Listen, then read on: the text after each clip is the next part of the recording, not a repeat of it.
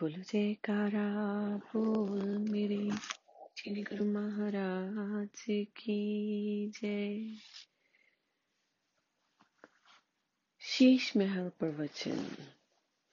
ये प्रवचन श्री गुरु महाराज जी, तीसरी पाशाह जी अपने समय में सभी गुरुमुखों से करवाया करते थे। संत जन भाई जन महात्मा जन श्री चरणों में बैठते थे और श्री गुरु महाराज जी सबको भजन की विधि, भजन कैसे करना है और भजन में आने वाले पड़ाव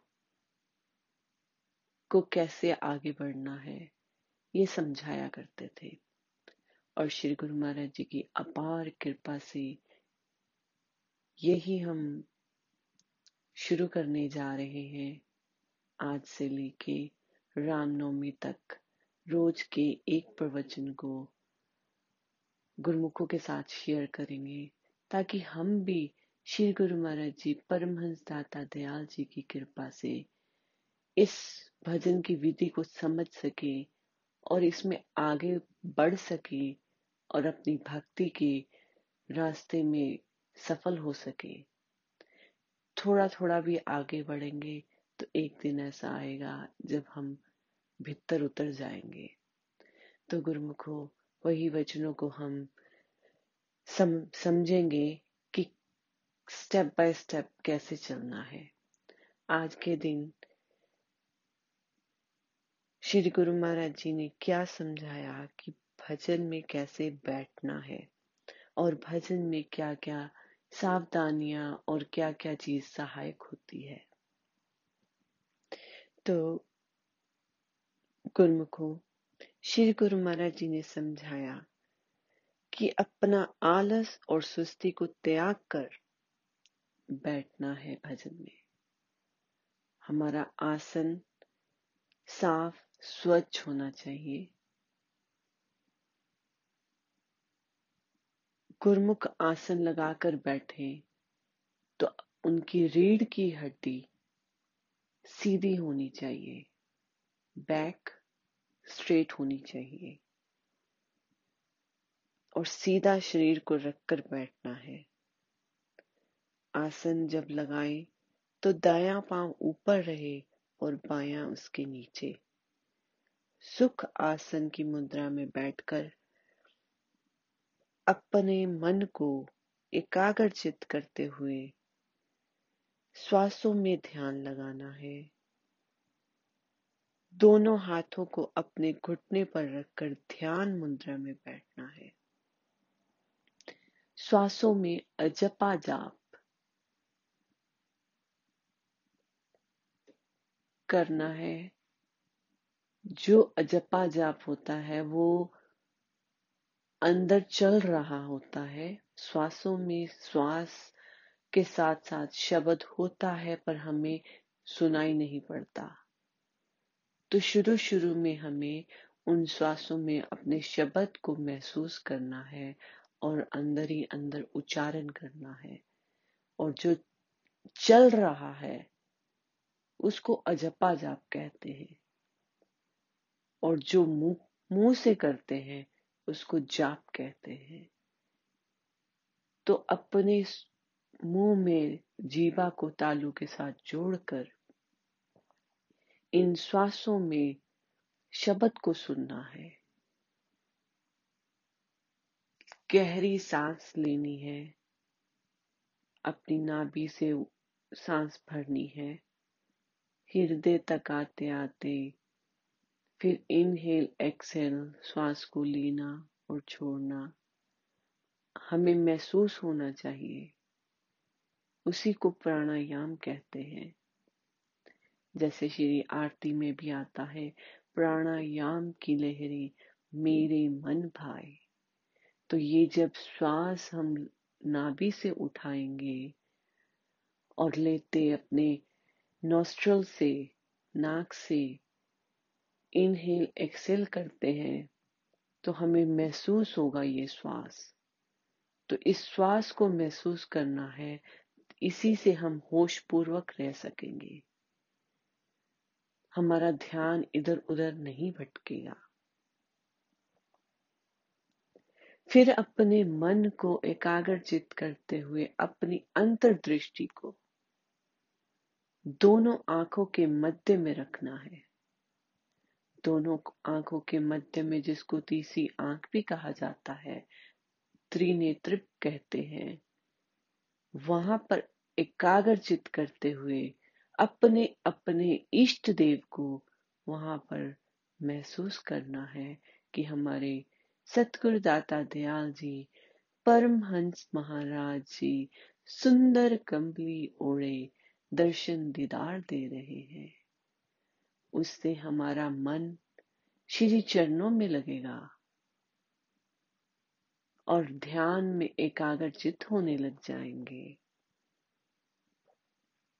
अपनी एकाग्रता को बढ़ाने के लिए हमें श्वासों का ध्यान रखना है कि होश पूर्वक श्वास चल रहे हैं और अपनी अंतर्दृष्टि को दोनों आँखों के मध्य में रखते हुए श्री दीदार करना है। श्री गुरु महाराज जी समझा रहे हैं कि ये सब करते करते हमें अपने मन को एकाग्र रखने के लिए योग अभ्यास, प्राणायाम, ये सब चीज़ बहुत सहायता करती है। जिससे हमारा तन और मन दोनों शांत रहते हैं। तन हेल्थी रहता है बॉडी के कोई प्रॉब्लम नहीं होती योग आसन करने से और प्राणायाम से हमारा मन शांत रहता है, क्योंकि हमारा मन विचारों की शक्ति से चलता है। जितने ज़्यादा विचार आते हैं, उतना ही मन बेकाबू हो जाता है। और जब हम होश पूर्वक श्वास लेंगे, हमारा पूरा ध्यान, हमारे मन की गति जो है, श्वासों पे चलती रहेगी तो हमारे मन को बाहर के विचारों से मुक्ति मिलती रहेगी। बाहर के विचार कम होते जाएँगे। तो इसी प्रकार हमें अपने श्वासों को एकाग्रचित करना है। श्री गुरु महाराज जी ने समझाया कि ये सब करते करते हमें इस बात का भी ख्याल रखना है कि हम आलस और सुस्ती से दूर रहें, उसको त्याग दें और निंदा चुगली से भी दूर रहें, क्योंकि अगर हम आगे बढ़ना चाहते हैं तो हमें ये सब चीज़ें पीछे खींचेगी।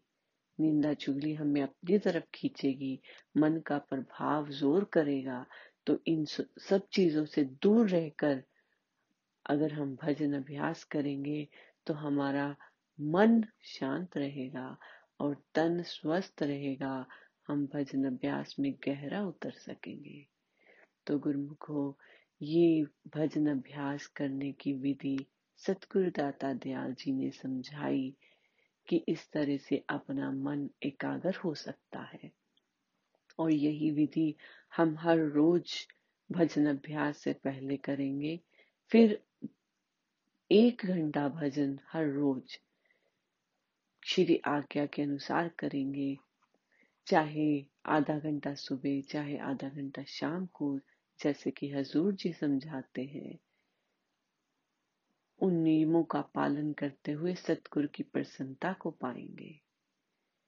श्री गुरु महाराज जी, तीसरी पाशाह जी हमेशा फरमाया करते थे कि जो गुरुमुख सच्चे गुरुमुख होते हैं, वो गुरु की आज्ञा पर चलते हैं। जो गुरु की आज्ञा पर नहीं चलता वो गुरुमुख नहीं, मनमुख होता है। और वो फरमाते थे कि इंसान को गुरुमुख बनने के लिए गुरु की आज्ञा का पालन करना है।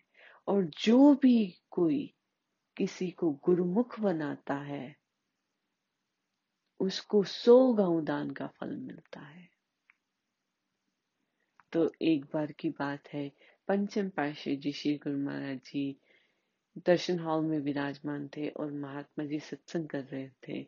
महात्मा जी ने यही बात सत्संग में बताई कि श्री गुरु जी तीसरी पाशा जी ऐसे फरमाया करते थे।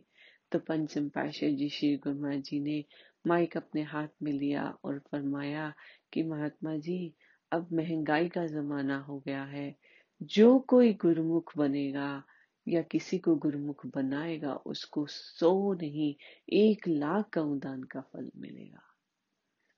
तो गुरुमुखो, हमें ये प्रवचन श्री गुरु महाराज जी के जन जन तक पहुँचाने हैं, खुद भी प्रैक्टिस करनी है और औरों को भी इसके साथ जोड़ना है, ताकि जो हम नाम दान ले चुके हैं, उसको सही ढंग से यूज़ करें।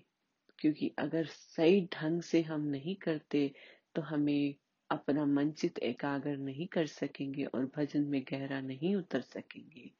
तो इसीलिए हमें गुरुमुख बनना है, मनमुख नहीं।